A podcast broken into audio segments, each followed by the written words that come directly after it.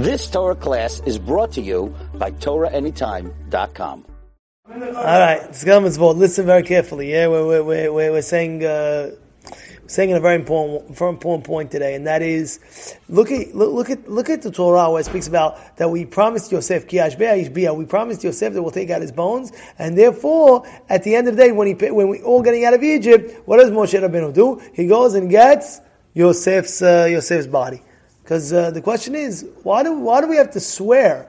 If Yosef would have just told us, by the way, take out my bones before we leave, would we do it? Yes or no, Albaz? Yes or no? Yes or no? I can't hear you. Why? Why? Because he he basically saved all of us. He gave us food. He gave us shelter. He gave us everything. So if Yosef just said, "Listen, this is what I need. I need your favor. When uh, after you guys, before you guys leave from Egypt, make sure you take my body to, to, to Israel with you guys." It's obvious. Don't make a swear. Don't swear. Come on. Answer is very simple. A lot of answers to this, but I'll give you the very simple answer.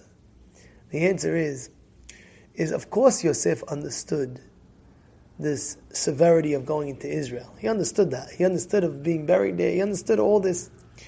But he also, when he when he helped out the Bnei Israel, he helped out in such a manner of with his full, full gutso, with his full, full gut, where he never felt that he's owed anything back.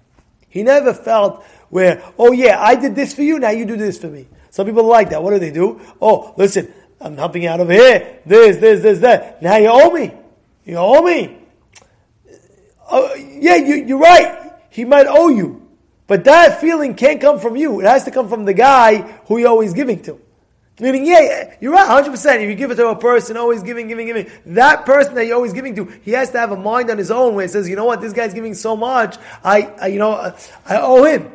That's the person that you're always giving to. But you, the giver, has to think, what do you mean? Uh, I'm not demanding hakarat tov. I'm not demanding you owe me back now. No, no, it's the wrong attitude for the giver. The way the giver is supposed to act is where I'm giving, giving, giving, and what? I, that's my that's my, uh, um, um, how do you say? That's my honor. That's my honor to give. That's my honor to give. That's the way the giver has to be. You always got to giving. Hashem gives all the time. Does he think, oh wait, I'm going to give you, what are you going to give me back? Doesn't think like that. Look, you have an Asha Minusha. The guy is an Asha. And Hashem gives him still life. He's giving him life. He's going to say, oh, what he's going to get in return? What is he getting in return? He's getting, he's getting a Averot in return. That's what he's getting in return. What is he getting in return? He's getting Averot. Hey, hey, Hashem gives anyway. Why? Because Hashem himself in nature, he's a giver and giver and giver and giver and giver. And that's why Yosef says, listen, I have to make you guys swear. Why? Because in my mind, in my eyes, you don't owe me anything. I'm just giving. So therefore, please swear to get me out. Because the whole entire time when I was giving you, I didn't think that you're gonna give me back. I didn't think that you, you're obligated back. But that's why, please, swear to me. And this is a lesson in life. The way we're supposed to give is give having in mind, oh, what's my return? Just give because you love to give. You've just experienced another Torah class brought to you by TorahAnytime.com.